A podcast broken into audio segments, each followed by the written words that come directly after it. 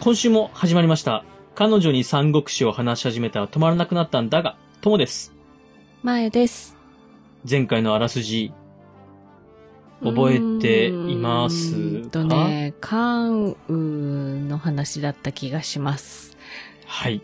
もう、ややしばらくずっと関羽がピンチピンチの連続です。そうそうそう、なんかね、はあい。の、裏切り者が出たり、はい。そうでです。も、のんきだったり、なな感じでしたね。ちょっと前まで良かったんですけどね、その肘、うん肘をいられてかそうらだガタガタガタガタっと、うんここに来て関羽の悪いところも出始めておりますので、ちょっと関羽心配だなっていう皆様多いと思うんですけども、えー、今日はですね、私が歓喜余って途中で涙声になったら、あの、まーちゃんが続けてくれるということで、 はでは、今週もよろしくお願いいたします。あ、はーい、よろしくお願いします。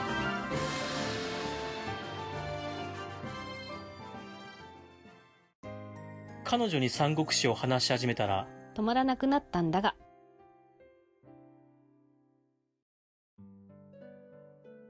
では、早速、あらすじに触れていきます。今回は、はい食山投資、草食わぬ馬、国葬の3つに触れていきます。うん。えーまず、食山投資。これは食の山が遠いということなんですけれども、はい。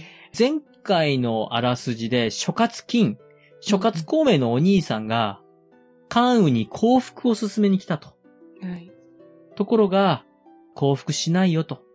さらにはその息子の官兵は諸葛金を殺そうとすると。うん。で、諸葛金はですね、関羽が降伏しないことを孫権に報告します。うん。ただ孫権は、もうなんとかして関羽を5に引き入れたいと。うん。うーん、なんかいい方法ないかなと思った時に、占いをやってみますと、関羽が今夜、幕城を逃げ出すという結果が出ます。うん。孫権は、そこで関羽を生け捕りにしようと気持ちが流行るんですが、呂蒙は、その占いの結果を聞きながらも、落ち着いて囲碁を打っています。うん。またいいで、もう手はずは整ってますので、という、もう余裕を見せるんですよね。ああ、はいはい。まあ、その囲碁を打ちながら、あ、そうだそうだ、あの北側の守り薄くしといて、とか。で、ああ、君は君でちょっとあの何千人かの兵を連れてそこら辺うろうろしといて、みたいなことを、まあ、作戦指示を出しまして、うん。作戦指示を出しながらも孫権との囲碁に勝ちまして、うんい。やー、まだまだですなー、みたいなことを言うんですよね。はい。で、その頃、幕城内では、うん。関羽も、もはやこれまでかと諦めています。うん。しかし、さっき両毛が北側の守りを薄くしたんで、それに部下が気づきまして、北の守りが手薄なんで、そこを突破しましょうと。はいはいあの、この城は、残った100名ぐらいで守るんで、関羽さんは200人と一緒に、その北側に逃げてくださいっていうことで、部下から元気づけられまして、脱出を試みます。はい。はい。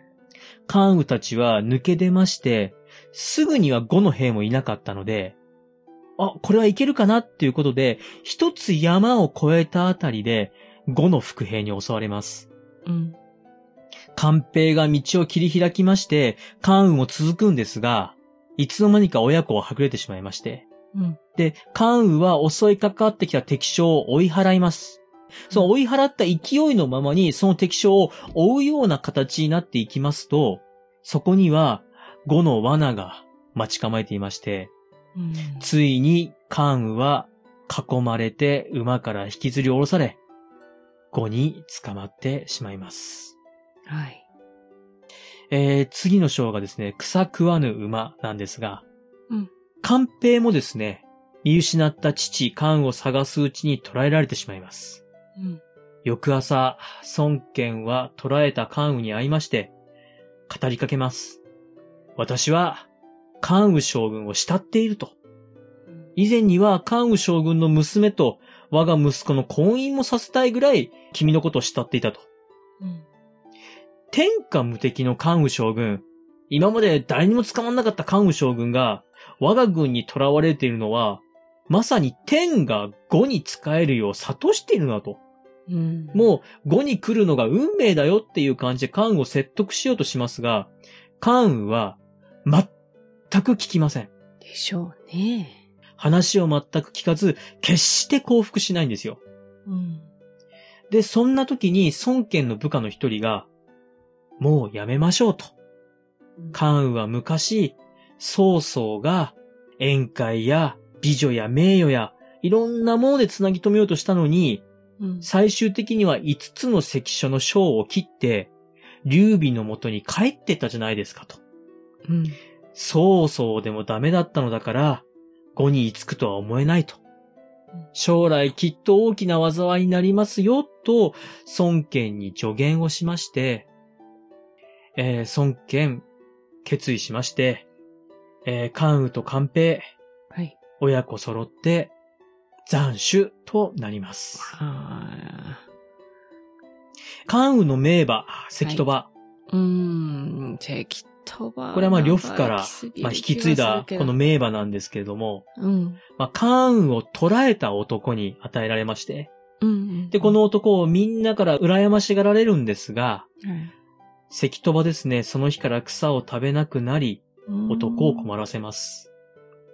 えー、関羽の死は、不思議な噂とともに広まり、その噂の中にはですね、はい呂蒙、まあ、策を巡らして、関羽を追い詰めた呂蒙なんですけども、うん。呂蒙が関羽の霊に取り憑かれて殺されたなんて噂も流れます。おー実際、呂蒙は慶州占領のすぐ後、うん病で死んでしまいます。あらま次が国葬という章なんですけども、孫権はですね、呂蒙の死を悲しみまして、うん大いにこれを弔います。あ。うん。そして、その弔いが終わった頃、関羽の弔いの問題が出てきまして、うんうん孫権としては、関羽をどう扱っていいのかと。このままにしておくと、きっと職が全力を挙げて報復に来ると。うん。まあ、そうやね。職の名だたる名称、張飛ですとか馬長とか、うん。長雲とかそういった人たちが諸葛亮孔明のもと全力で報復に来たら大変だと。うん。さらには、もしかしたら、この復讐っていう目的があるために、職と義が一時的に連合するかもしれないと。うん。そして2カ国で攻めてきたらきっと5は防ぎきれないなと心配になります。はいそこで、5としては、関羽を撃てと最初に言ってきた義に罪をなすりつけようと考えます。うん関羽の首をですね、義の曹操に送ります。うん。曹操さんと、あなたの言う通り、関羽を倒しましたよと。で、この関羽の首はお届けしますよということで、義が悪いかのように、この首を届けるんですよ。うん。これ、送られてきた時に、みんな、さてどうしたものかとなるんですけども、うん。この後の作もですね、芝居は見抜いていまして、うん。いっそのこと首を送り返そう、なんていう話にもなったんですけども、芝居が進言をしまして、曹操は首を受け取りまして、国を挙げて丁重に葬ります。あさらには、慶州の王ということで、あ。慶王の位を亡くなった関羽に送りまして、うん。義としては、職の大将軍関羽を盛大に弔って職に恩を打った感じで、うん災いを転じることにしたというところで、この章が終わります。うーん。そうね。うーん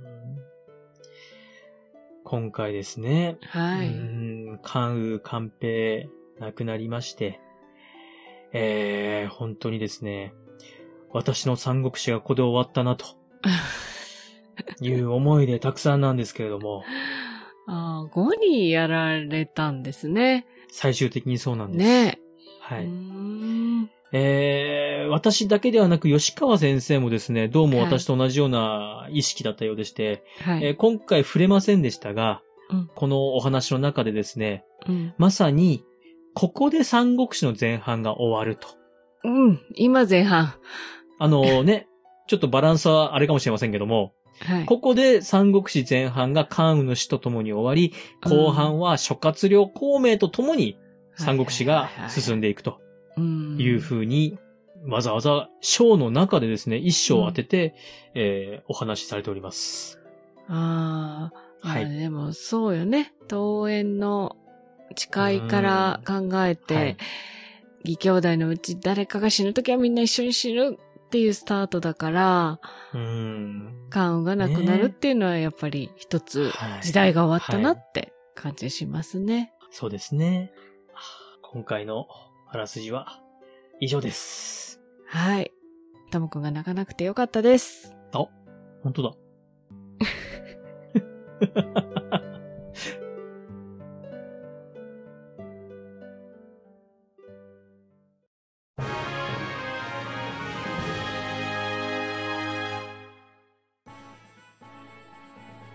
えー今回は、大英雄、関羽の死、そしてその大英雄関羽を追い詰めた両毛の死というですね、えー悲しい死。まあ、そうですね、さらに言ってしまうと官兵も、ねう、ん最後まで父に注意を尽くした官兵も死んでおりますので、うん、ほんとか。悲しいお話でした。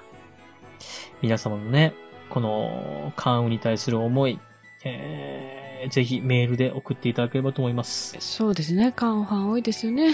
メールアドレスお願いします。はい。じゃあ、関羽へのメッセージ。え、関羽へのメッセージまあいいや。はいはい。皆さんからのご意見、ご感想お待ちしております。Gmail です。数字で359、アルファベットで DAGA、三国だが、アットマーク Gmail.com。エピソードの概要欄にお名前だけで送れるメールフォームもございます。Twitter をされている方は DM でも結構です。感想は、ハッシュタグ、三国だが、三国を漢字、だがをひらがなでつけてつぶやいてください。よろしくお願いします。はい。よろしくお願いします。